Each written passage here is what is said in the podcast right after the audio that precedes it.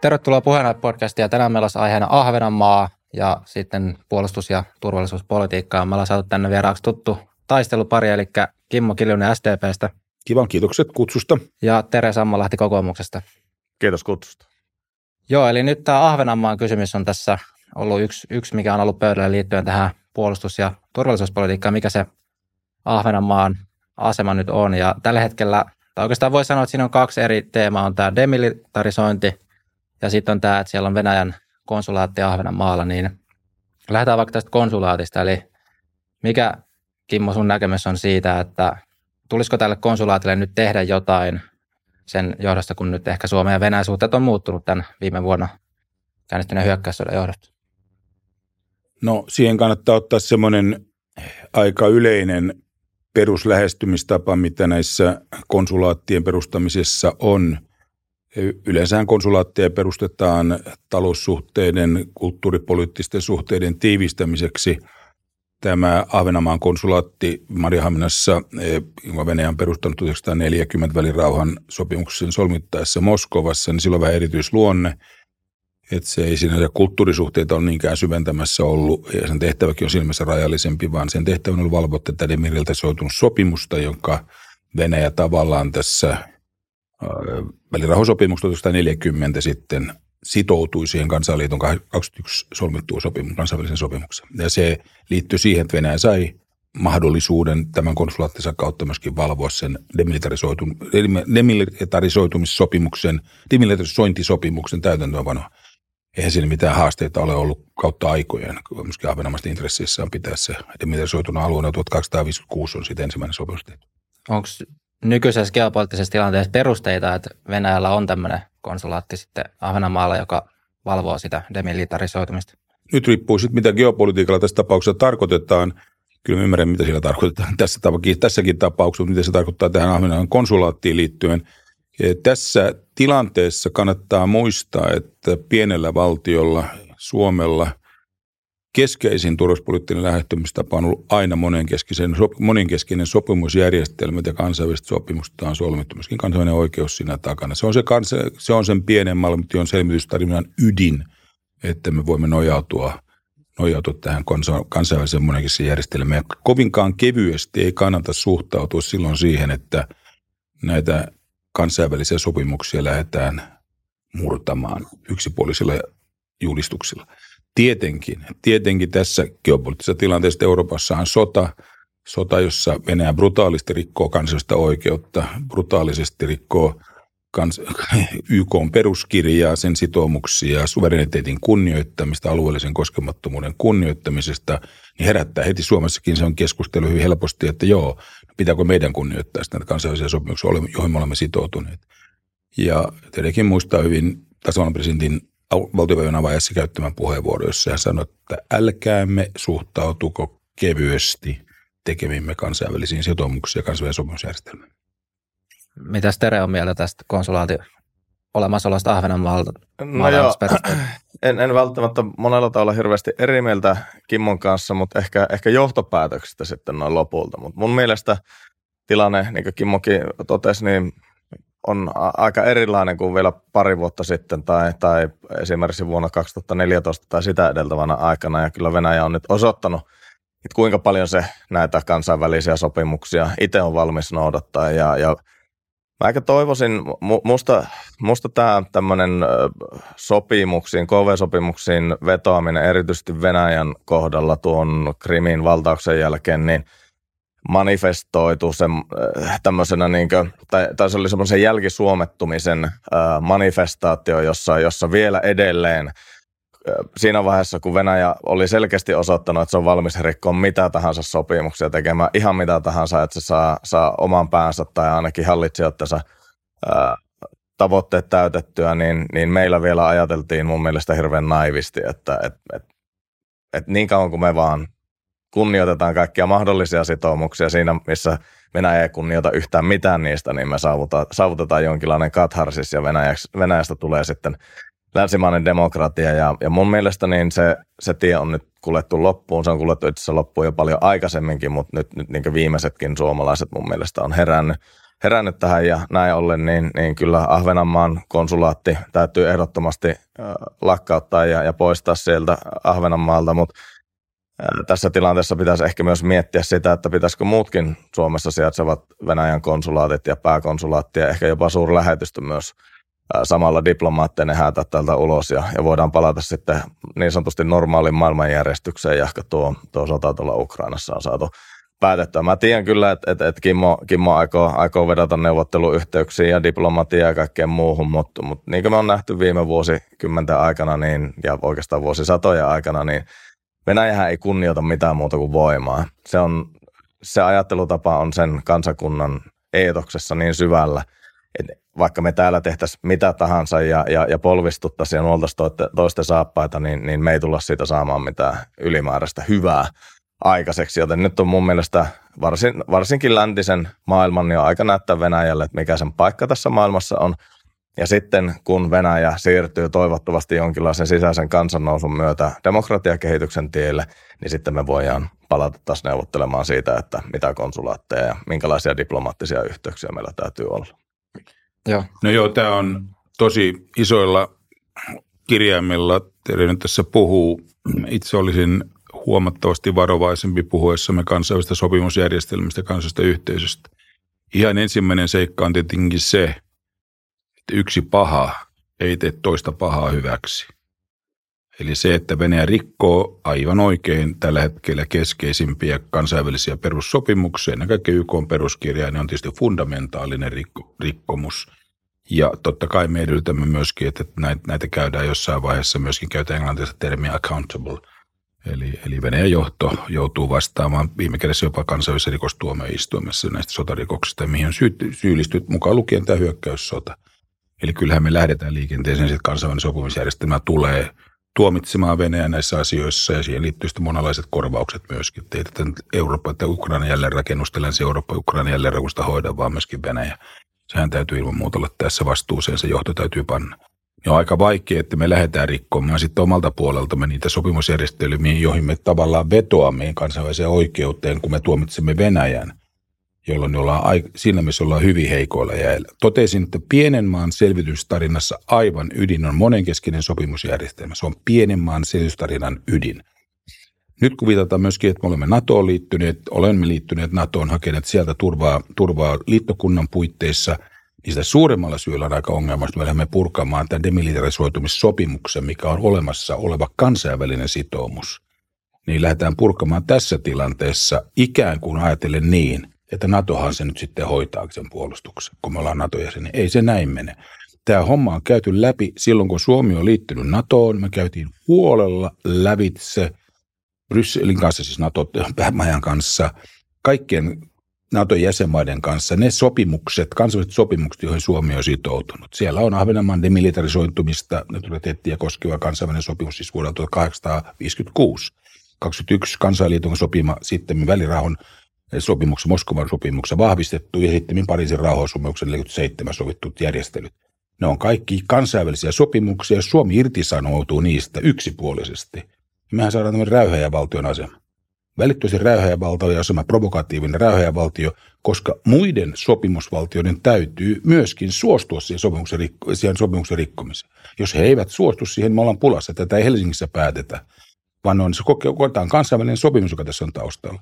Ja siinä mielessä kannattaa olla hyvin, hyvin tarkka siitä, että mihin kulmaan me Suomen saatamme siinä, että me lähdemme irtisanomaan yksipuolisesti kansainvälisiä sopimuksia. Sa- Ota ihan, ihan tismalleen samaa mieltä, että täytyy, täytyy todellakin miettiä, että, että minkälaisia, harppauksia me val, val, minkälaisia harppauksia Suomi on valmis ottamaan KV-diplomatian kentällä äh, antaakseen tiettyjä signaaleja – esimerkiksi Venäjälle ja, ja kansainväliselle yhteisölle, mutta kyllä mä edelleenkin näen sen, että, että sanoit, että, että tämä sopimuspohja vie aina vuoteen 1856 asti ja maailma näytti aika erilaiselta silloin.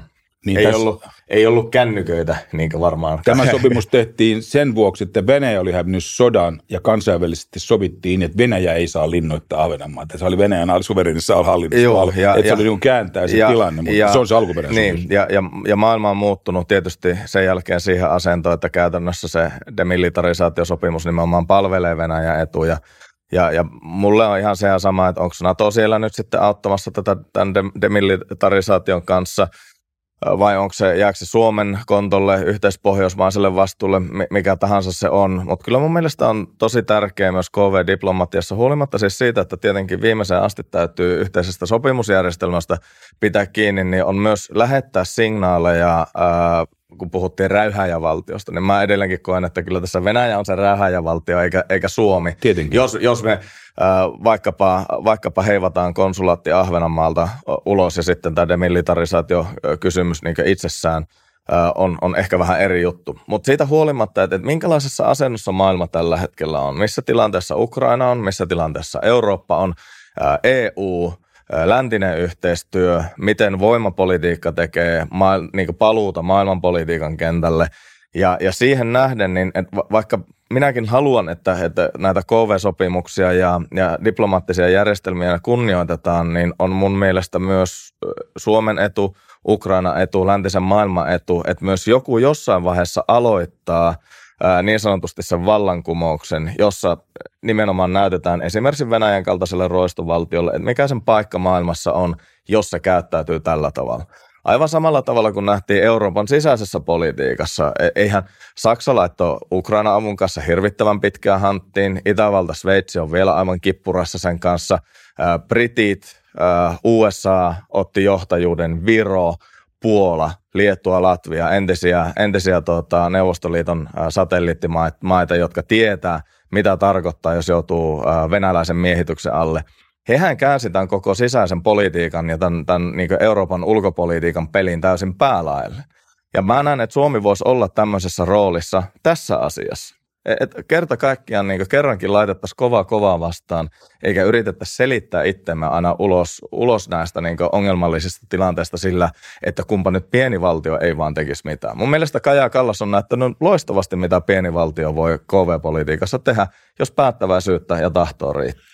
Tässä on nyt mielenkiintoinen tämä sun argumentti, että tämä demilitarisoitumissopimus palvelee Venäjän intressejä. Itse asiassa niin kuin sanoin, niin 1856 tehtiin Venäjän intressejä vastaiseksi ja Venäjä liittyi siihen vasta 1940, eli tässä Moskovan rauhan, välirauhan sopimuksessa. Kun se Pariisin rauhansopimus 47 vahvistettiin tämä demilitarisoitumis- ja neutraliteettipyrkimys tai neutraliteetti Ahvenanmaalla kansainvälisenä järjestelynä, niin siinä sopimuksessa samalla Venäjä tunnusti Suomen rajat ja siihen kuului siihen pakettiin Ahvenanmaan demilitarisoitumissopimus.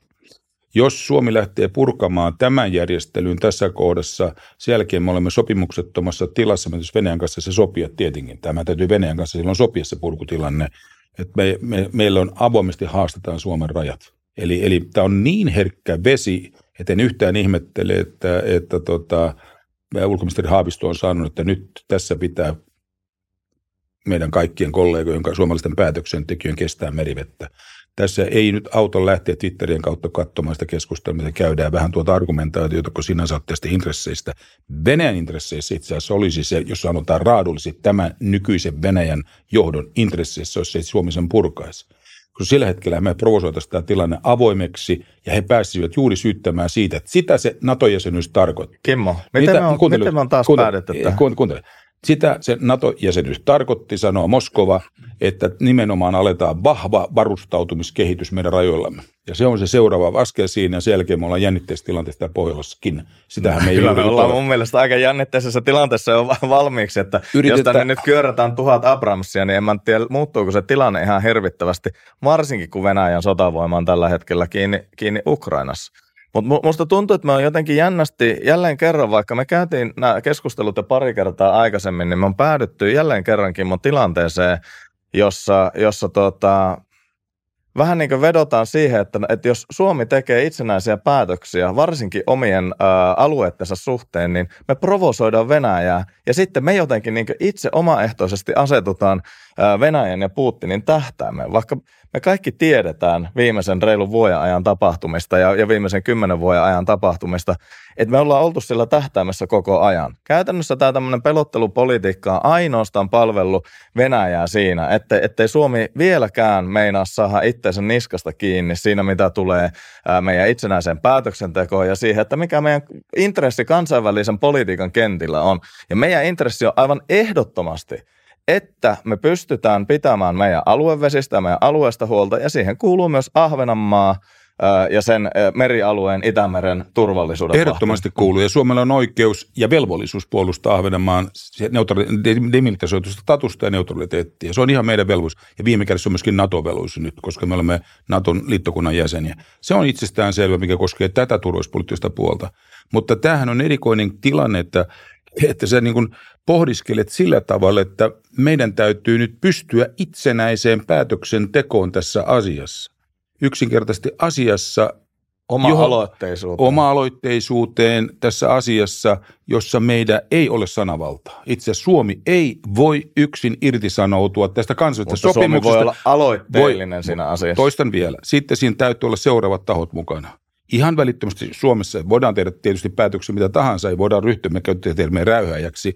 Siinä suhteessa me rikotaan kansainvälinen sopimus, jos muut ei siihen suostu siihen rikkomiseen. Siinä on kymmenen sopijavaltiota vuonna 1921, jotka kaikki täytyy olla takana tässä. Siinä on, siinä on Saksat ja siinä on Ranskat ja siinä on iso joukko näitä. Itse asiassa siinä on Venäjä 1940 sopimuksella mukana. Heidän täytyy suostua siihen. Hei, ja siinä on vielä yksi, yksi, yksi, yksi, to, Ihan yksi, yleensä neuvottelemaan sitten. Tässähän on kiire, jos noin paljon täytyy ja, ihmisiä ja, ja, sä haluat Moskovan kanssa ruveta neuvottelemaan siitä, että pudotaan no, kyllä, me ei, kyllä me ei Venäjän kanssa nyt enää tässä asiassa me ei neuvotella. Me voidaan neuvotella hyvä, muiden kanssa, hyvä, mutta hyvä, Venäjän kanssa hyvä, ei mutta sitten tulee siellä Saksa, Ranska, Italia ja niin edelleen, jotka välittömästi on sitä mieltä, että tämä asia täytyy myöskin Venäjän kanssa sopia samaa, koska se on kansainvälinen sopimus. Eli se ei nyt ihan mene näin, että Suomi sanoo, että me ei Venäjän kanssa keskustella, kun siinä on muitakin maita, joiden kanssa kannattaa. Sitten on vielä yksi taho, jonka kanssa täytyy keskustella, ja se on Maariahamina. Ahvenanmaalla on itsehallintollinen asema ja heidänkin kantansa on tässä tärkeää kuulla. Ei tämä ole ihan sellainen kotimainen päätöksenteko juttu, että nyt näytetään voimaa, viittaisit mihin tahansa maihin, näytetään voimaa tässä oma tahtotila, kun tämä ei ole meidän oma tahtotila, mitä tässä on taustalla. Eli tämä pitää nähdä tämä kokonaisuus ennen kuin lähdetään tätä eteenpäin. Tämä on mun, mun mielestä hirvittävän harmillista edelleen.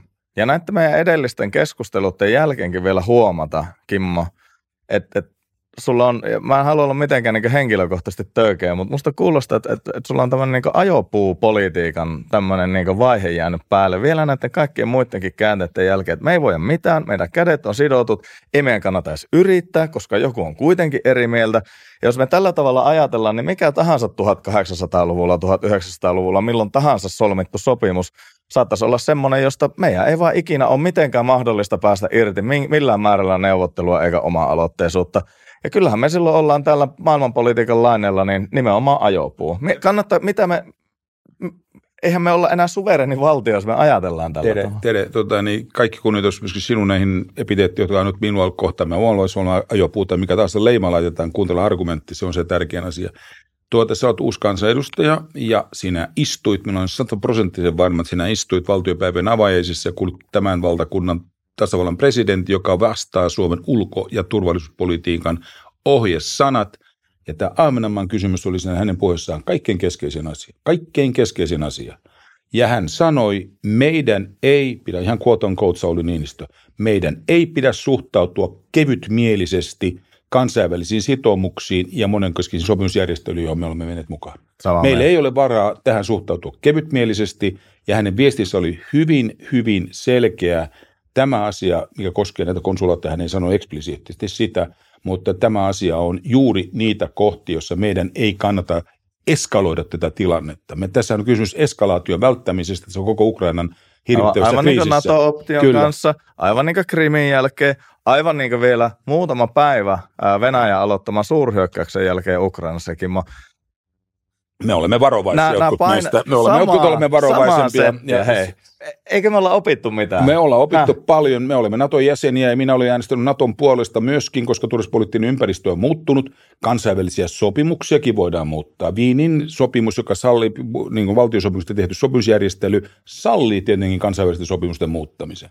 Mutta kansainvälisiä sopimuksia voidaan ainoastaan muuttaa yhtei, yksimielisesti yhteistoiminnassa niiden sopimusosapuolten osapuolten kanssa. Niitä ei voi yksipuolisesti irtisanoa. Tässä voisi vielä erottaa ehkä nyt, tuossa tuli hyvää tuota kansainvälistä sopimusta ja mentiin tavallaan sinne demilitarisointiin ja otettiin ne kaikki sopimukset mukaan, mutta jos vielä erottaa sen konsulaattikysymyksen, kun tuossa kun luin just taustamateriaalia, niin se on just tämän 1940 Moskovan rahasopimuksen jälkeen tullut ja sitten näissä... Se tota, konsulaatti on tullut sen jälkeen. Kyllä, kyllä. Niin sitten näissä tota, lähetystöissä ja konsulaateissa on usein semmoinen vastavuoroisuuden periaate, mutta sitten tuolla Ahvenanmaan konsulaatilla ei ole niin kuin ikään kuin vastinparia sitten Suomelle Venäjällä. Eli voi sanoa, että se on semmoinen tietty ja sillä tapaa katsottuna semmoinen etu, minkä Venäjä on saanut silloin tota, talvisodan jälkeen. Jos nyt vielä erottaa sen konsulaattikysymyksen, niin mit, mitä te olette siitä mieltä, että jos nyt ei sido tätä koko demilitarisoitumissopimusta tota, siihen, sitä 21 sopimusta, vaan tarkastelee pelkästään sitä konsulaattia, niin mitä perusteluja sille voisi olla? Joko, että se täytyy antaa olla niin kuin tähän asti, tai sitten sen niin kuin lakkauttaminen? Se on se konsulaatti määritelty tässä valtiosopimuksessa, joka 1940 on tehty ja jolla sidottiin Venäjän mukaan siihen 1921 kansaliiton neuvottelemaan sopimukseen Ahvenanmaan erityistatuksesta, mukaan lukien demilitarisoituminen ja demilitarisoitumissopimuksen ylläpito sieltä 1856 alkaen ja tämä, tämä itsehallintoasema. Ne on kaikki saman paketin osia, jotka vahvistettiin Pariisin rauhansopimuksen lopulle 1957 eikä 47 anteeksi, jolloin tämä on paketti, joka, jonka, jonka purkamisesta nyt olisi kysymys sitten, että lähdetään, lähdettäisiin liikenteeseen Suomen toimesta tilanteessa, jossa me kannattaisi todellakin pyrkiä saamaan tuo Ukraina sota loppumaan mahdollisimman nopeasti ja sillä tavalla, että Venäjä nimenomaan viime kädessä neuvotella, aivan niin kuin Blinken sanoi tuossa Helsingin kaupungin talolla, että kyllä diplomaattisia keinoja tässä täytyy ottaa käyttöön. He ovat valmiita amerikkalaiset siihen – mutta YK on peruskirjan pohjalta, jolloin kaikki se, mitä Venäjä on yrittänyt voimalla saada, niin on tietysti pois suljettua. Siitä, siihen ei voida suostua.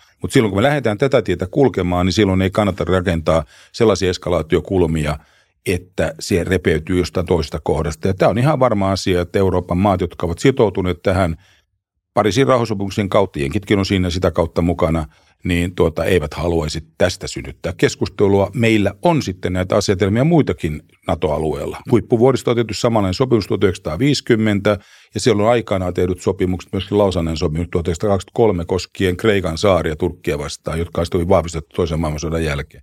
Ne on kaikki NATO-alueita tänään, mutta ne on erillisjärjestelyinä, niiden status on määritelty toiseksi. Siellä on mun Venäjän konsulaatti myöskin siellä huippuvuodella. Eli, eli tässä suhteessa näillä on vähän rinnasteisia asetelmia muitakin kuin tämä Ahvenanmaa, mutta sitä katsotaan heti kansainvälisesti vähintään tästä laajemmasta kulmasta. Niin, eli se haaste on, että se avaa ja, nähdäksesi tämän koko niin kyllä, paketin samalla. ehdottomasti tulee avaamaan. Se avaa sen sellaisen kulmaan, että se ei palvele kenenkään intressejä tässä tilanteessa.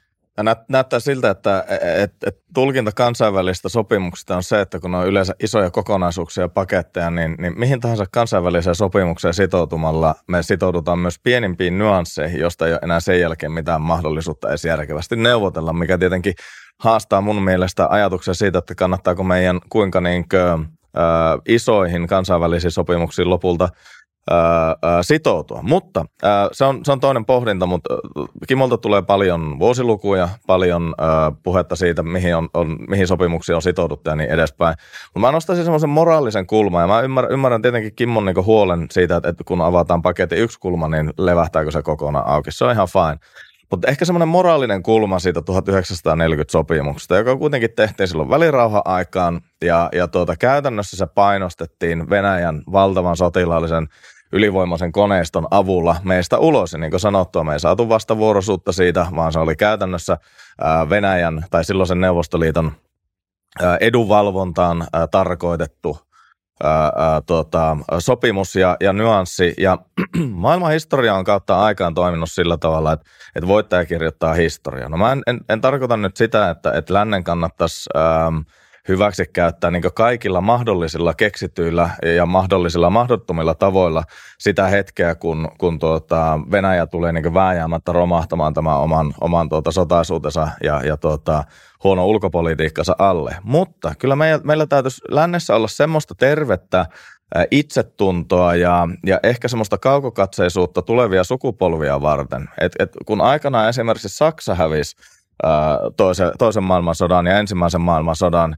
Ja heitä tietenkin niin vedettiin sitten siinä mennessä kölialta, mutta silloin myös luotiin semmoisia sopimuksia Saksalta kysymättä, jotka ajoivat näiden voittajavaltioiden etua pitkällä aikavälillä.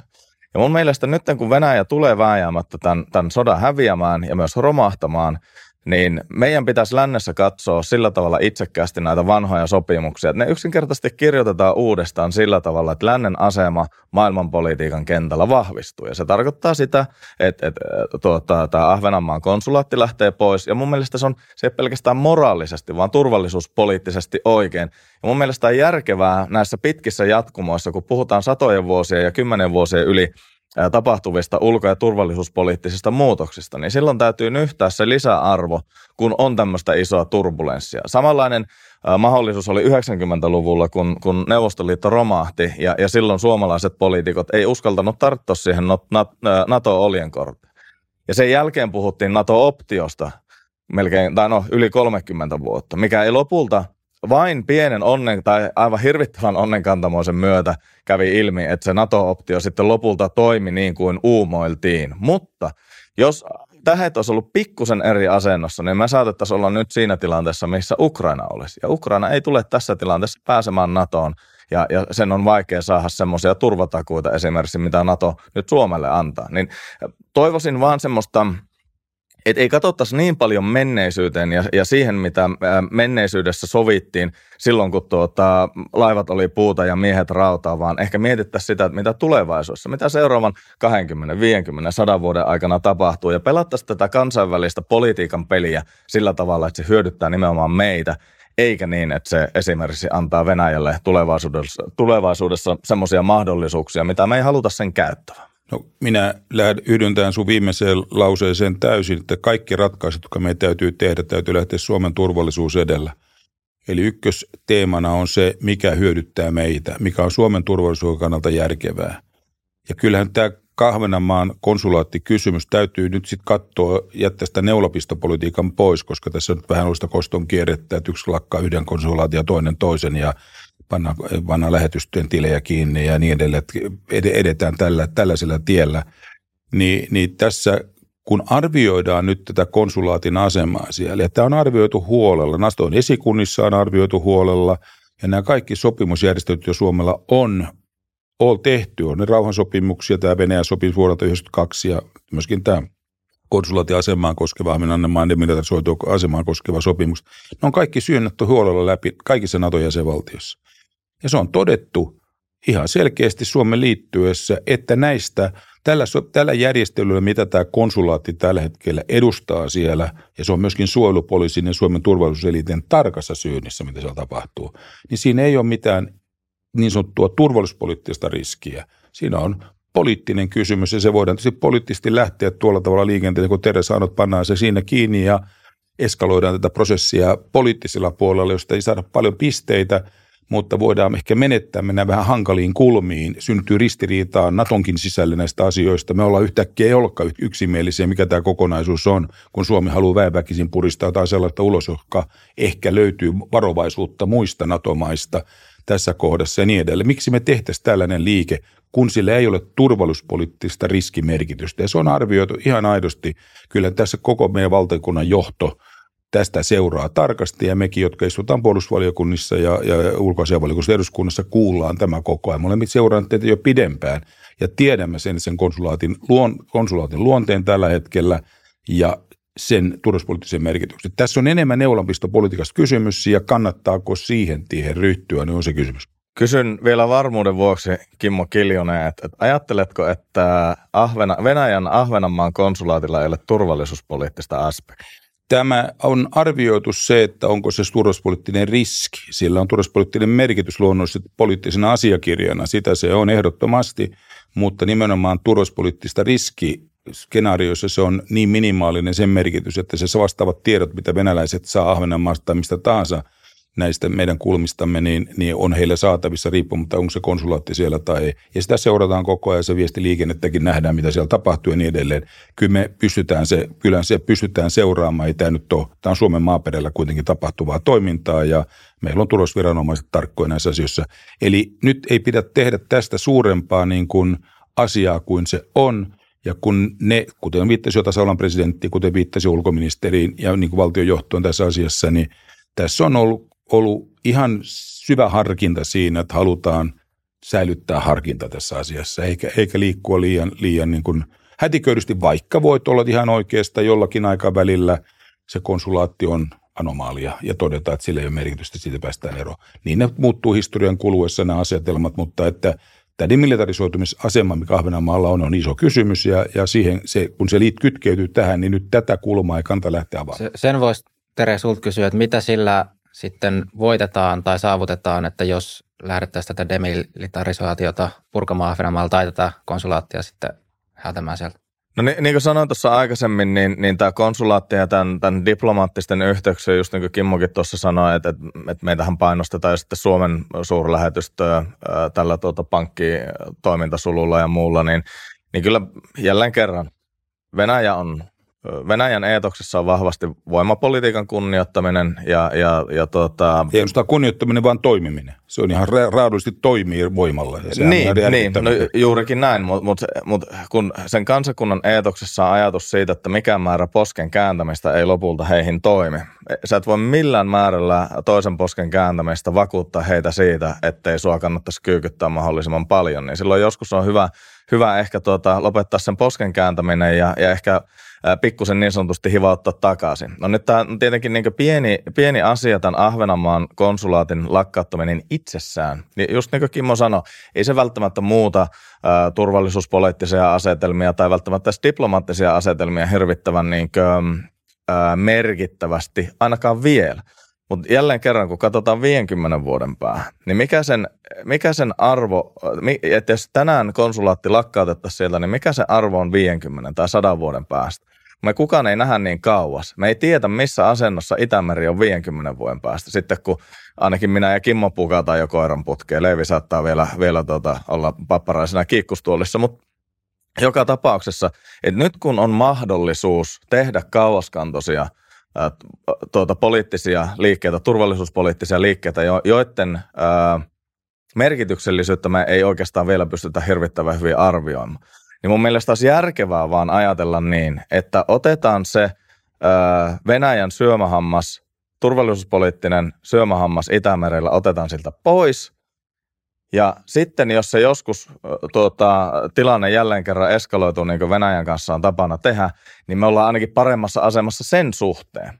Et ei, ei välttämättä se niin akuutti äh, vaikutus on välttämättä hirvittävän iso, mutta kerrannaisvaikutukset pitkällä aikavälillä saattaa olla massiivisia.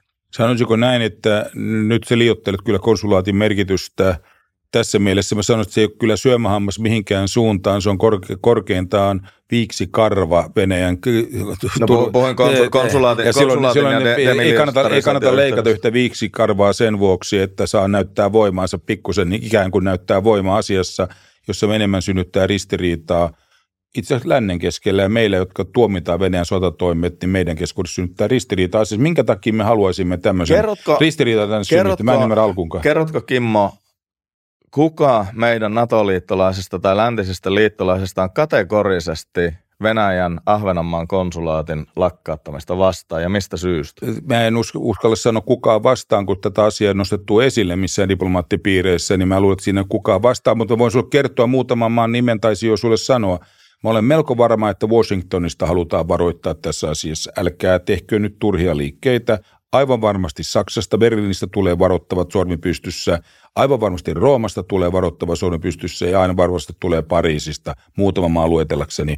Eli, eli turhaan meidän on synnyttää sellaista keskustelua liittolaistemme kanssa – eh, se järjestelystä, jolla ei ole sotilaallista eikä turvallisuuspoliittista merkitystä. Se on enemmän symbolinen tämä tilanne tässä kohdassa. Mitä on 50, 100 vuoden päästä? Mehän toivottavasti 100 vuoden päästä eletään sellaista tilanteesta Venäjän nato jäsen, jolloin meille näillä, näillä asioilla ei ole tota, niin merkitystä. Siellä on uusi Venäjä. Siellä on uusi Venäjä no, me, tulossa, me josta, molemmat. Josta sä puhuit aikaisemmin. joo, joo, me tiedän molemmat, että niin ei Minä sanoin, että mm. kaikki nämä on ei. Me sä liittävän kauas, jotta voi heittää niin kuin dreamejä että tämä Mihail Gorbachev, Jorovski, Dom, yhteinen eurooppalainen kotiin, niin miksei se voi yhtä, la, yhtä lailla täytyy Venäjänkin muuttua tästä anomaaliasta, mikä se on nyt koko Euroopassa ja maailman kartalla.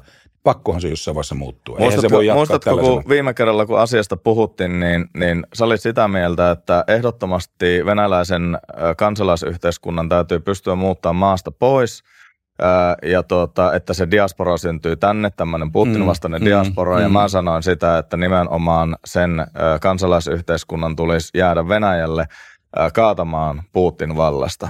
Tällä hetkellä se tehdään primäärisesti tämä kansalaisyhteisön dynaisimmat voimat ulkomailla, vähän niin kuin Saksan, natsi-Saksan aikana, niin ne vahvimmat saksalaisvoimat, jotka sitten tulivat myöskin valtaan Saksassa toisen maailmansodan jälkeen, oli diasporassa, muut oli keskitysleirillä tapettu pois, että se menee näin päin. Kyllä, Maksim Katso hyvä tässä muistaa, joka on siis yksi vahvimpia, Navalin vahva tuki ja silloin kun Moskovan kaupunginjohtaja valittiin Navalin ehdokkaana ja on nyt siis Tel Avivissa tällä, että kävi silloin Suomessa, niin hän totesi suoraan, että älkää ihmeessä purkako Schengen viisumijärjestelmää, koska se on meidän ainoa henkivakuutuksemme. Eli kannattaa sitten muistaa, millä joka, tavalla he sanovat. Joka, mitä sanoo Habarovski, Horodkoski sanoo, mitä sanoo Kasparov, jotka on venäläisiä oppositiojohtajia täällä. Kaikki sanoo, että älkää edistäkö Venäjän kansaa, koska me tarvitaan se Venäjän kanssa muuttamaan tämä järkyttävä tilanne. Mistä sinäkin puhuit? Joka, joka kerta, kun Venäjällä tilanne on miten sitä nyt sanoisi, sanotaan nyt vaikka sitten, että happamoitunut tai Neuvostoliitossa tai mitä tahansa, niin se diaspora on, tai se, se kansalaisyhteiskunta on siellä joko tapettu tai ajettu, ajettu maanpakoon ja, ja tämä yhteiskunta on ollut suunnilleen samassa henkisessä alennustilassa viimeiset tuhat vuotta.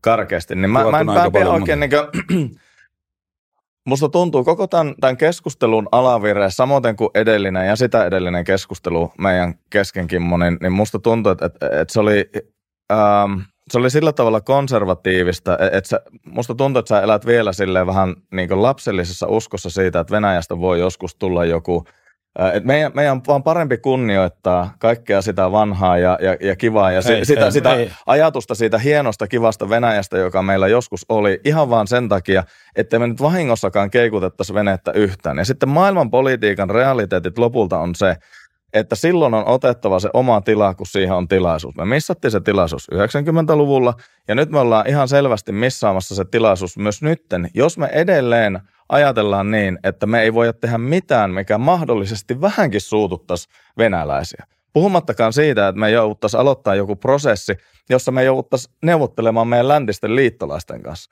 Meidän, tällä ajatusmallilla meidän kädet on täydellisen sidotut, eikä me saa mitään muutosta Tero, aikaa maailmassa. älä laita mulle sanoja suuhun siltä osin, mä ymmärrän sun tulkintaas, ehkä mitä mä oon sanonut, mutta älä anna mulle sanoa sun, mikä on se vanha kiva Venäjä, johon mä oon koskaan viitannut. En mä ole viitannut mihinkään muuhun kuin Suomen selviytymistarinaa Venäjän naapurina. Se on ainoa tarina, mikä minulla on asia olennainen, ja siinä mä viittaan tietysti Mauno Koivistoon, siinä mä viittaan tietysti Paasikiven muistelmia, siinä mä viittaan – Sauli Niinistöön, viittaan kaikkineen. Sauli Niinistökin selkeästi sanoi, NATOonkin me liitytään vain Suomen turvallisuuden vuoksi. Emme ole ketään vastaan. Eli tämä on se minun perinne. Ei mulla meillä ole koskaan ollut demareilla erityisiä luuloja siitä, mikä Venäjä on suurvaltana. Se on suurvalta, ja suurvallat toimii absoluuttisesti valtaintressiensä pohjalta, ne täytyy aina lukea ne valtaintressit. tämä, tässä, tässä, tämä on ihan tarkka kuva siitä, miten, miten mä oon asioista kirjoittanut ja puhunut. Mutta juuri se selvitystarina edellyttää sitä, että me yritetään lukea tilanne niin, että Suomi selviytyy, ja sitä selvitystarinan jatko on se, että Suomi on liittynyt Naton jäseneksi.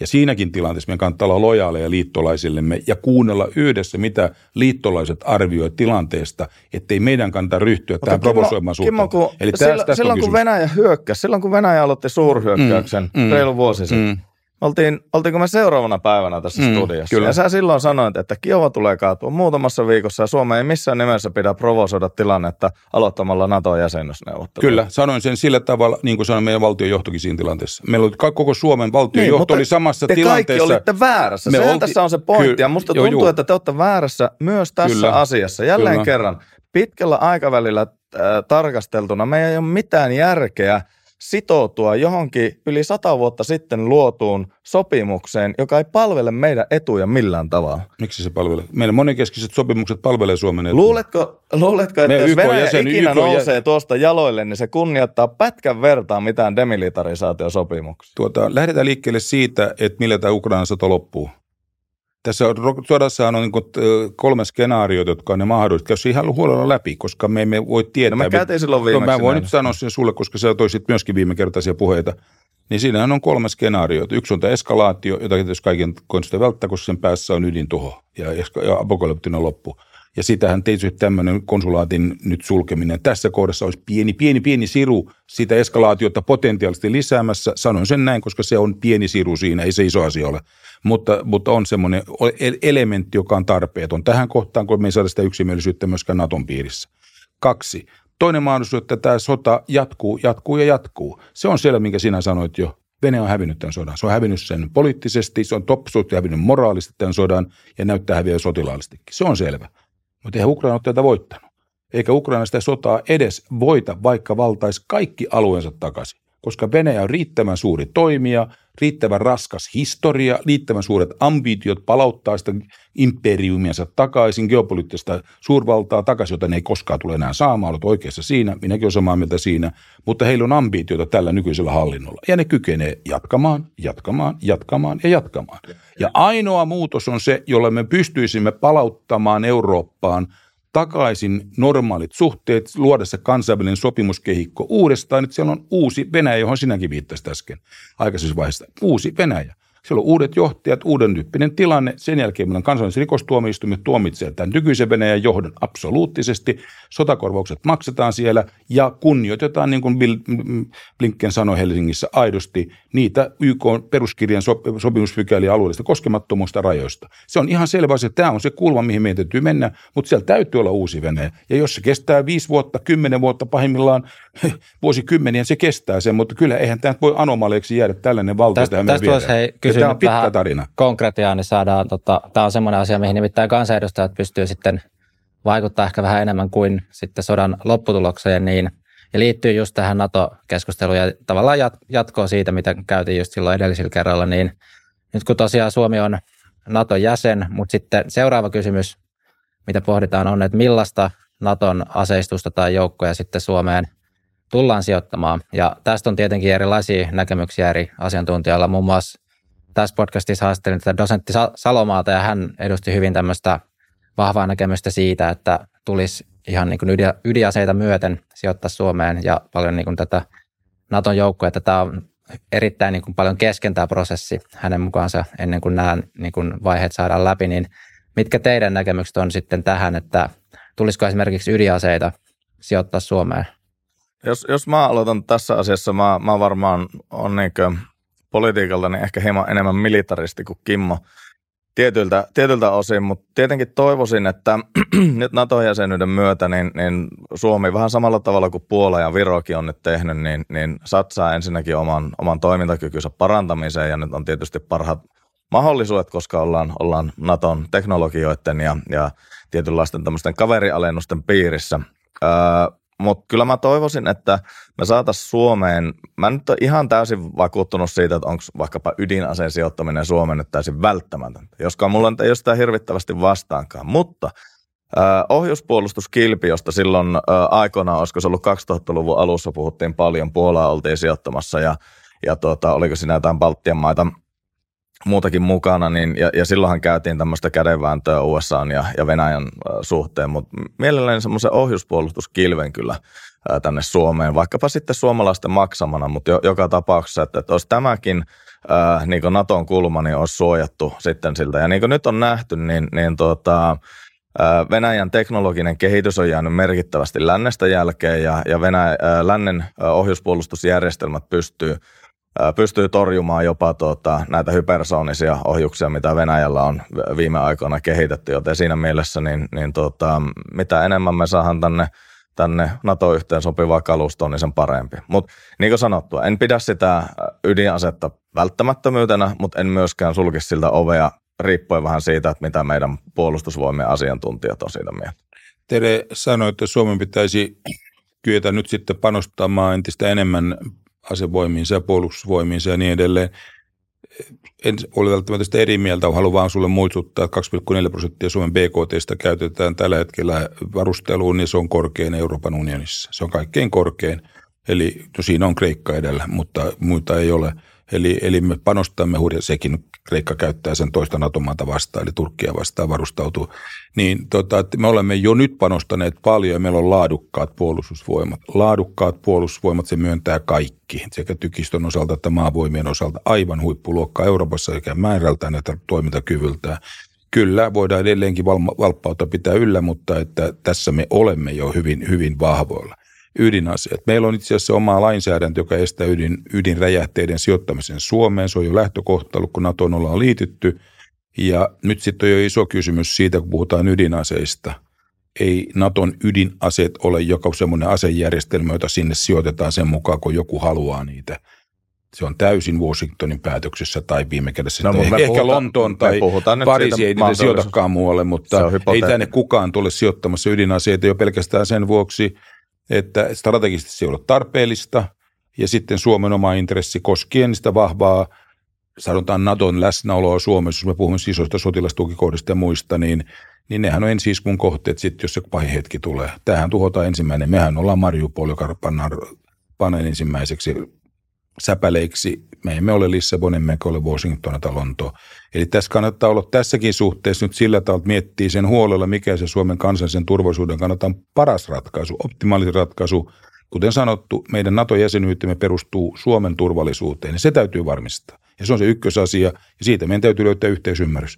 Näin ulkoturvallisuuspoliittisissa asioissa meillä ei ole varaa tätä keskustelua, voidaan sun kanssa tässä käydä näin rennolla, rennollakin tyylillä, niin kuin ollaan käytykin. Kiva keskustella Teresun kanssa mutta silloin kun me mennään niihin päätöksentekotilanteisiin, niin me on oltava samaa mieltä. Siinä ei, ei ole mahdollisuutta pelata, koska silloin ulkoinen tekijä, joka käyttää. Totta se pistää meidät vastakkain, sitä ulkoinen tekijä, sitä me haluta tähän päästä.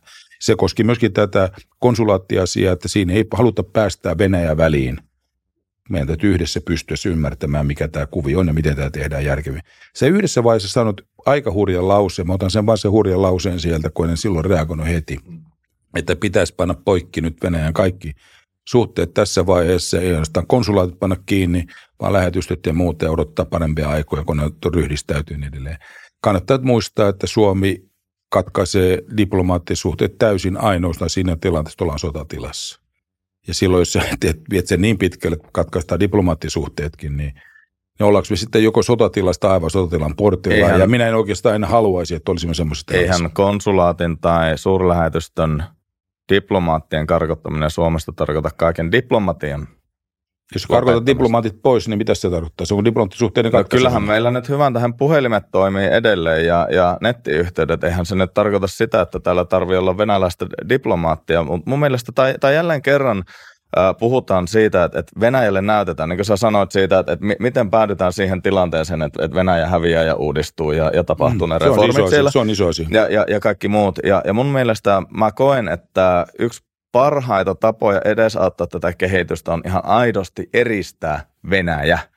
Todellakin. Mä tiedän, mitä sä sanoit, sanoit tuota venäläisestä olikarkeista, jotka on maanpaossa ja niin edespäin, mutta mä koen, että, että tässä vaiheessa Venäjä on tehnyt niin ison rikoksen – ihmisyyttä ja ihmiskuntaa vastaan ja, ja aloittanut täysin vastuuttomalla tavalla ä, sodan, jonka tarkoituksena lopulta oli vain ukrainalaisten kansanmurhaaminen. Niin mun mielestä me ei olla tässä nyt mitään anteeksi pyyntöjä kenellekään velkaa.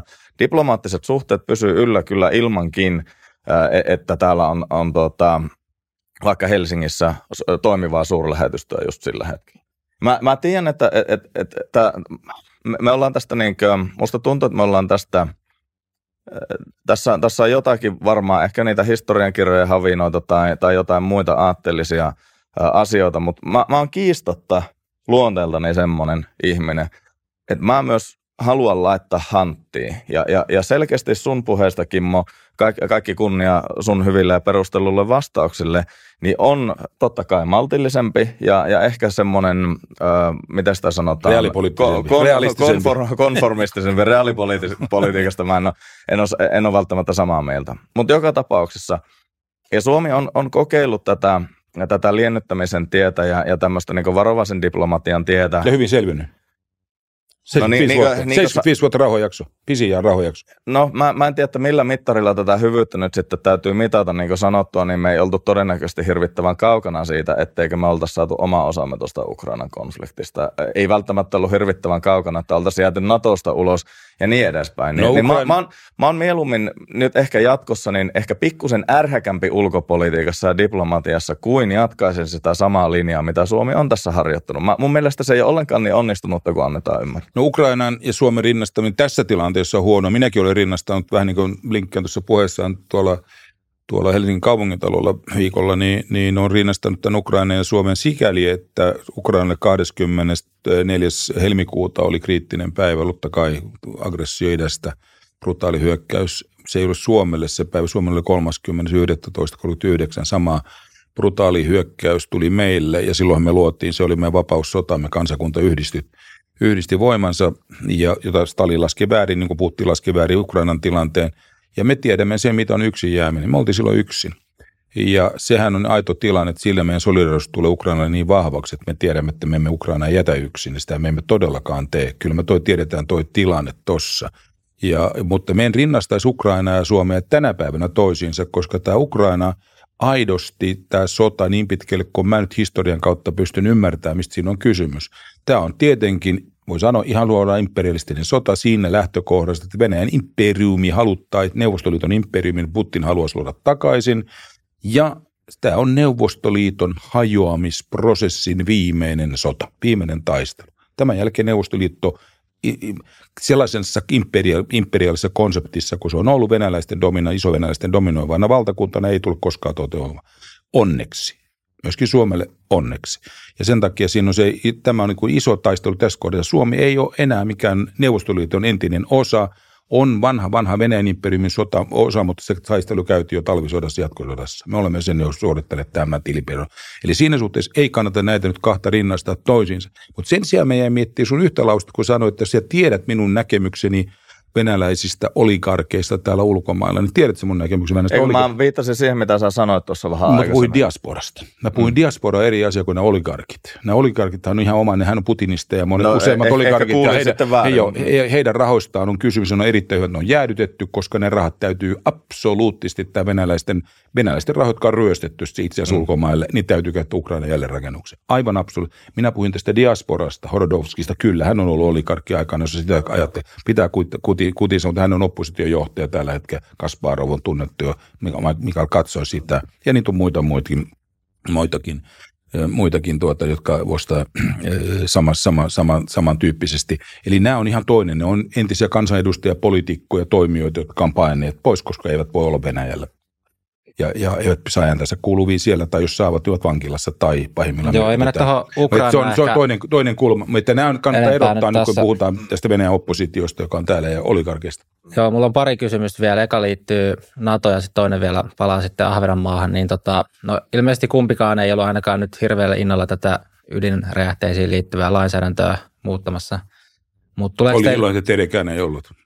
Niin, no niin kuin sanottua, niin olen ehkä avoimempi tälle ajatukselle kuin muut, mutta niin kuin sanottua, niin reaalipoliittisesti niin ei niitä tänne kukaan todennäköisesti ole tuomassa, että tilannehan on täysin hypoteettinen. Mutta joo, sitten se kysymys just tähän NATO, eli millainen sitten NATO-maa Suomesta tulee tämän seuraavan vaalikauden aikana, niin va- vaatiko tämä esimerkiksi lainsäädännöllisiä muutoksia, tai onko meillä nyt puolustuspolitiikassa jotain semmoisia, mitä sitten ensin eduskunnan pitäisi erityisesti vielä tehdä No siihen NATO-jäsenyyteen tietysti liittyy monenlaisia detaljisopimusjärjestelyjä, joita juuri parhailla puolustusvaliokunnassa käsitellään tietoturvallisuussopimus, joka tehdään Naton kanssa, koska meidän täytyy saada se tietoliikenne toimimaan myöskin Naton, Naton esikuntiin ja Suomeen. Että joo, tiedetään, ja, nämä on, näitä tämän tapaisia sopimusjärjestelyjä lainsäädännöllisesti tulee aivan varmasti aika paljon. Iso joukko, mutta itse tässä... Anteeksi niin, keskeytän, niin, niin siis, että ensimmäisethän siis oli jo täysistunnossa ensimmäiset tämmöiset hallinnolliseen juridiikkaan liittyvät Kyllä. lainsäädäntöjutut, että tavallaan se duuni on jo menossa. No on kaikki detalji, pannaan täytäntöön sitä sopimusjärjestelyä, joka meillä on olemassa. Tällaisia tulee, mutta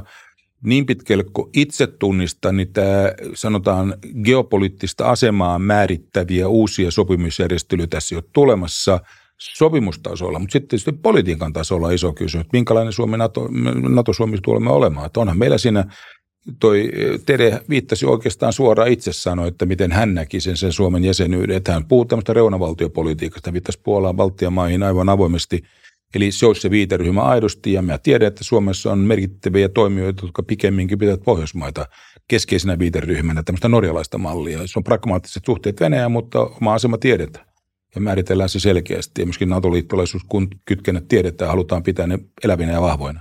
Eli, eli, eli tässä on, voi tällaisia koulukuntaeroja ja painotuseroja olla, jotka liittyy enemmän ulkoturvallisuuspolitiikkaan kuin sopimusjärjestelmään. Mutta mitä ne käytännössä olisi ne poliittiset erot? Että joo, teorian tasolla on eri koulukunnat, mutta mitä käytännön politiikassa, miten se heijastuu sitten vaikka ensi eduskunnan päätöksiin, että kumpi tämmöisistä no, valitaan? Sanotaan nyt sillä tavalla, että enemmän se on tämmöinen imagollinen ja päätöksen liittoutumiskysymys, koska Euroopassa katsotaan liittoutumiskysymys Naton sisällä, silloin me puhu liittoutumisista no, varsin sopimuksellisessa mielessä, vaan enemmän meillä on erilaisia lähestymistapoja.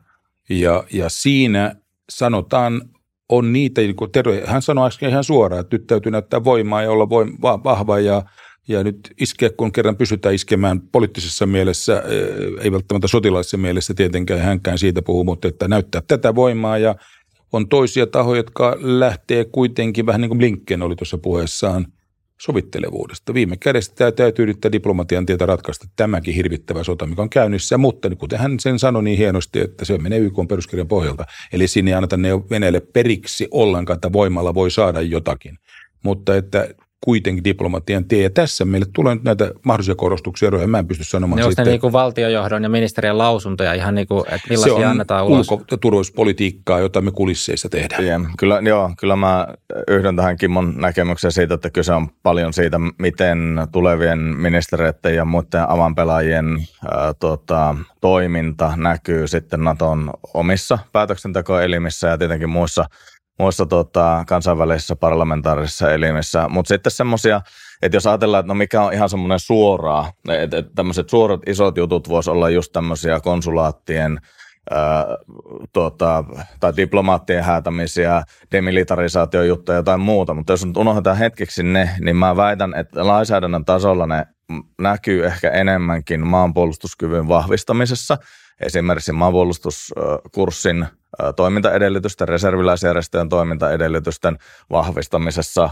Tämä ampumaratalinjaus tehtiin yhteisparlamentaarisesti viime hallituskaudella, tuhat tuota, ampumarataa Suomeen ja ja energiapolitiikka, erityisesti ydinenergialain uudistus, ää, omavaraisuusasteen kasvattaminen ja niin edespäin. Mä, mä luulen, että on tämmöisiä enemmänkin välillisiä lainsäädäntöhankkeita kuin että ne jotenkin suoraan liittyisi niin Venäjän ja Suomen suhteisiin tämmöisiin niin suoriin väleihin. Tässä toivoisin, että Teren olisi mun kanssa samaa mieltä ja otaisi ollakin jo tuossa aikaisemmassa vaiheessa, että kun me mennään tähän turvallisuuspolitiikan ydinkeskusteluihin ja ytimiin, niin eduksi on uudemman kerran alleviivata siitä, että niin pitkälle kuin mahdollista näissä asioissa pystyisimme pienenä maana löytää sen konsensuksen. Mm. Se on meille eduksi – että tässä maassa puhutaan yhdellä äänellä, kun mennään ulkoisille foorumeille. Kun minä vedän Suomen valtuuskuntaa tuolla Euroopan neuvostossa, jatkuvasti korostan kollegoille, että me ei täällä muuten riidellä keskenämme, ei missään asiassa. Mm. Kotoma, kotimaassa me voidaan tuolla salissa käydä näitä debatteja, tai tässä voidaan keskustella sun kanssa mikrofonien ääressä kotimaiseen kulutukseen, mutta silloin kun me mennään tuon ulospäin, niin, niin meillä ei ole varaa olla eri mieltä. sen takia nämä isot ratkaisut on näistä ampumaratojakin, jotka on detaleita – ja muuta, niin me ainakin puolustusvalikunnassa ihan tietoisesti ennen kaikkea ulkoisen valikunnassa pyritty, että näissä asioissa on yhteisymmärrys. Joo. Se, on, sen täy, se on meidän pienen etu, koska se, toistan ja uudestaan on hanakoita ulkoisia toimijoita ilman mainitsematta nimiä, jotka käyttää heti hyväksynsä siitä, josta on mm. erimielisyyttä. Joo, joo. Siis, ja se, ei ole tänne, niin, se ei ole Suomen eduksi. Tänne ei välttämättä, niin kuin, tai, tai että Kimmo on sinällään oikeassa, ei siinä mitään, mutta sen ei välttämättä tarvitse liittyä juurikaan politiikkaan, vaan ehkä just sen neuvottelustrategiaan, että on, on hirvittävän paljon helpompi mennä neuvottelemaan, kun koko delegaatio on samaa mieltä, eikä sitä keskustelua tarvitse enää käydä sitten kolmannen osapuolen kanssa niin samassa pöydässä. Että totta kai, se, ainahan se on parempi, jos ollaan yhtä mieltä. Ja Pyr- se, oltava pyrkimys. Ja se, se tietenkin e- e- estää sen niin ylihallituskausien välisen semmoisen pumppaamisen kansainvälisissä suhteissa, että, että tulisi jonkinlaista niin turbulenssia Juuri sitten Juuri siellä. näin. Että vaalit esimerkiksi nyt ei tässä välissä merkinnyt mitään esimerkiksi tämän fundamentaalisen kysymyksen NATO-jäsenyydestä. Mm. Sillä ei ollut mitään merkitystä, koska me tiedettiin, että tehtiin puolueet keskenään yhdessä sovittiin pieni Suomi sopitaan kuvia. Mm. Sitten tuosta Ahvenanmaasta vielä, niin äh, tekee se mieli kysyä tähän loppuun, että Ahvenanmaa on tämä erityisasema, eli ja sitten Ahvenanmaan oma puolustus. Et tästäkin jossain tuossa välissä käytiin vähän julkista keskustelua, että tulisiko Ahvenanmaan oma puolustus vahvistaa ihan siis, jos mennään aina tänne asevelvollisuuteen asti, niin mitä te olette tästä kysymyksestä mieltä, että tulisiko eduskunnan tehdä jotain aloitteita tämän suhteen ensi vaalikaudella? No kyllä mä henkilökohtaisesti lähden siitä, että, että kaikki Suomen rajojen sisällä olevat alueet, niin niitä tulisi kohdella yhteismitallisesti ja, ja niin samo, samojen reunaehtojen puitteissa. Et siinä mielessä niin, niin ehkä tämmöiset Ahvenanmaan saamat, saamat tukirahat, niin niistä voi olla, olla montaa mieltä ja, ja itse olisin valmis, valmis niitä leikkaamaan, mutta ok, että nämä voi olla sitten taas semmoisia asioita, että, että kun puhuttiin tässä tästä KV-sopimuksista ja itsehallintoalueesta ja kaikesta muusta, niin, niin sitten totta kai täytyy miettiä, että, että mikä se on se hinta, millä näitä asioita kannattaa lähteä avaamaan. Mutta noin yleisesti ottaen niin näkisin mieluusti sen, että kaikki Suomessa sijaitsevat alueet niin ovat yhteismitallisesti edustettuna ilman eri oikeuksia tai erillisvelvollisuuksia. Jos siihen Tämä, päästään, niin Tämähän on poikkeuksellisen iso kysymys, miten Tero sen nyt tuohon muotoili. Tuota, tämä itsehallintosopimus, joka on tehty, jälleen kerran, sori vaan Tero, tämä on kansainvälinen sopimus. Se ei ole Suomen ja Ahvenanmaan välinen sopimus, vaan se on kansainvälinen sopimus, jossa on nämä kymmenkunta maata, jotka silloin kansanliitossa olivat 21 sopineet itsehallintojärjestelyä, ja Suomen lainsäädäntö on viety läpi, jolloin me emme pääse purkamaan nyt tätä Ahvenanmaan erityisasemaa jälleen kerran suomalaisilla diktaatilla täällä eduskunnassa päätettäisiin, että nyt muutetaan tuo autonominen asema joksiin toiseksi. Se vaatii sitten jo kansainvälisen sopimusjärjestelyn ja sitä ei kannata ruveta kikkailemaan sen kanssa. Päinvastoin tämä Ahvenanmaan erityisasema on ollut loistava malli kansainvälisissä rauhanvälitystehtävissä, joissa olen paljon ollut mukana. Täällä on ollut milloin moldovalaisia, transnistralaisia valtuuskuntia, milloin on ollut somalimaasta valtuuskuntia. Aikoina Eritreasta kävi porukoita katsomassa myöskin Azerbaidsan äh, Nagorno-Karabahin tilanteesta. Tätä on seurattu huolella. Meillä on ukuisia vastaavan tyyppisiä alueita, jotka on erillispyrkimys, myös Katalonia myöten, niin ollaan käyty tällä Ahvenanmaan mallilla läpi ja ne ovat käyneet Suomessa. Tämä on, meillä on ihan varsinainen mer- esimerkillinen alueellinen konfliktipotentiaali tuli Suomen ja Ruotsin välillä vuonna 2020. Se oli ruotsalaiset osittain miehittämä Ahvenanmaat silloin 18 sisällissodan aikaa. Ja, ja, ja ruotsalaiset kansanäänestys 8 prosenttia Ahvenanmaista oli sitä, että liitytään Ruotsiin. Se oli tiukka tilanne ja, ja sitten tämä kansanliiton Suomen järjestely, se lähti siitä, että se kuuluu Suomen suvereniteettiin, mutta tällä absoluuttisella autonomialla, pitkälle menneellä autonomialla. Ja se on tosiaankin kansainvälinen sopimus. Eli me ei päästä täältäkään sitä purkamaan – ja toivonkin, Tero, että siinä suhteessa suhtaudutaan pieteetillä siihen ja kuunnella ennen kaikkea ahvenanmaalaista omaa näkemystä. Nä, näetkö tässä sitä yhdenvertaisuuskulmaa? Että... Yhdenvertaisuus tässä ei toimi. Se on autonominen alue, jolla on oma status. Kyllä, ahvenanmaalaiset voivat osallistua Suomen, ase, jos haluat osallistua vapaaehtoisena Suomen asepalveluksesta, heille on velvollisuutta, asevelvollisuutta, meillä on oikeuttakaan siellä suomalaisilla Ahvenanmaalla. Eli sillä on erityisstatus tässä suhteessa – ja sitten kanssa turvallisuuspolitiikassa kannattaa muistaa, toistan sen vielä, minkä alussa jo sanoin, kuitenkin Ahvenanmaan turvallisuus, puolustus on viime kädessä Suomen turvattava. Se on Suomen velvollisuus, ei ainoastaan oikeus, vaan velvollisuus myöskin turvata se, että, että se demilitarisoitunut asema, neutraliteettiasema, mikä Ahvenanmaalla on, se turvataan. Ja nyt se on viime kädessä myöskin Naton, NATO-velvollisuus, koska me olemme nyt Naton kanssa tässä kollektiivisessa Eli tässä turvallisuus ajaa yhdenvertaisuuden ohi. Turvallisuus ajaa sillä tavalla, että se on kansainvälisessä sopimuksessa sovittu, että Suomella se kuuluu Suomen suvereniteettiin ja meillä on velvollisuus puolustaa Ahvenanmaata. Jos, on, jos siinä on ulkomaisesta interventiosta kysymys, niin meillä on velvollisuus puolustaa sitä. Mä, mä oon vähän kiusaa tässä keskustelussa, se, keskustelussa se, että tässäkin nyanssissa vedotaan ehkä enemmänkin siihen, että mitä asia on kuin että miten sen pitäisi olla. Mun mielestä on niin hämmästyttävää, että, että Siis mun hatunnosto esimerkiksi ahvenanmaalaisille reserviläisille, jotka jaksaa pitää omasta taistelukunnostaan ja, ja tota, maanpuolustuskunnostaan äh, niin huolta ja niin edespäin. Mutta kyllä mun, mua niin kiusaa todella paljon ajatus siitä, että esimerkiksi suomalaisella asevelvollisella äh, on velvollisuus lähteä vuodattaan verta ahvenanmaalaisten puolesta, mutta ahvenanmaalaisilla ei ole mitään niin kuin, velvoitetta ta- takaisin, takaisinpäin. Ja mun mielestä me, me, me voidaan vedota kansainvälisiin sopimuksiin niin paljon kuin me halutaan, mutta mun mielestä silti niin tämä ei ole mikään yksisuuntainen tie. Me ei olla ahvenanmaalaisille varsinaisesti yhtään mitään velkaa päinvastoin. Me, mehän ruokitaan heidän niin talouttaan valtavilla summilla joka vuosi. Niin siihen nähden mun mielestä olisi parempi aloittaa myös tämän asian suhteen keskustelut siitä, että mitä Ahvenanmaan suhteen lopulta oikein halutaan. Niin kuin sanoit, että ahvenanmaalaisia pitää kuunnella, niin kuunnellaan heitä. Ja jos ahvenanmaalaiset haluaa liittyä Ruottiin, niin sekin asia järjestyy. Sekä ei ole mitenkään niin poikkeuksellinen järjestely maailmanhistoriassa. Että kyllä meidän täytyy, täytyy niin kuin, että niin kauan kuin puhutaan kansalaisten yhdenvertaisuudesta ja alueiden tasa-arvosta, niin meidän täytyy tämäkin kysymys pystyy jotenkin ratkaisemaan, eikä vaan sanoa, että no kun tämä on kerran sovittu, niin sitten tässä pysytään lopulta. Tämä on sinänsä kovaa tekstiä, koska maailmalla on paljon itsehallintoalueita. Jos ton ulottaa kaikkialle ympäri maailmaa, niin meillä on hirvittävä määrä sisällissotia ja konflikteja tässä valmiin edessä.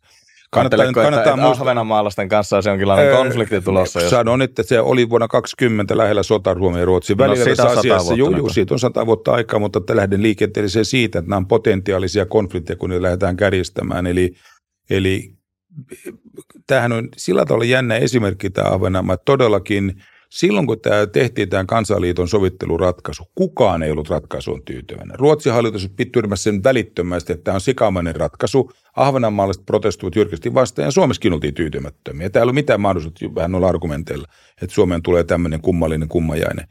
Tänä päivänä kaikki osapuolet, sekä Suomen hallitus, Ruotsin hallitus, Pohjoismaat, kaikki Ahvenanmaan edustettuinen Pohjoismaisessa, Pohjoismaisessa neuvostossakin ja Ahvenanmaalaiset itse haluat nimenomaan pitää tuon statuksen. Hieno, hieno, positiivinen no, ratkaisu. Suomalaisilta kysy. No minä kysyn sen, minä kysyn suomalaisilta. Mekin halutaan mielellä, että täällä valitsee rauha, hyvinvointi ja meillä on hieno, hieno kulttuuri. No, on se vähän eri, vähän eri kysymys no, on se, on se aika hieno asia, että meillä on, pystytään näinkin pitkälle pitämään erikoinen ratkaisu kieltämättä. Meillä on, bi- ja hyvin kallis meillä on bilingual, ei kauhean kallis, bilingual maa, kaksikielinen maa, me olemme kaikkialla kaksikielinen, paitsi yhdessä ainoassa kulmassa me olemme monolinguaali, ja se on Ahvenanmaa. Voi Ahvenanmaa on ruotsin Onpa hieno heittää vähän reilu sata miltsiä tiskiä siitä hyvästä, eikö ne? Sanotaan sillä tavalla, että ei synnytä turhaa kateutta tilanteessa, jossa olemme onnistuneet ratkaisemaan aika vaikean, englannissa sanotaan secessionist problem, eli tämmöinen irtaantumispyrkimys sellaiselle ratkaisulle, joka on kaikki osapuolet on tyytyväisiä tänä päivänä.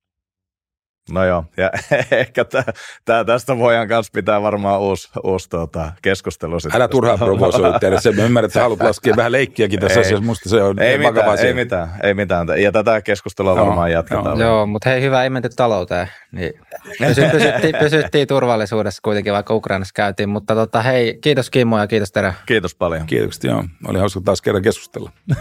ja kiitos katselijoille ja kuuntelijoille ja pankaa taas kommentteja, että mitä ajatuksia heräsi ja me nähdään sitten seuraavissa jaksoissa. Moi moi!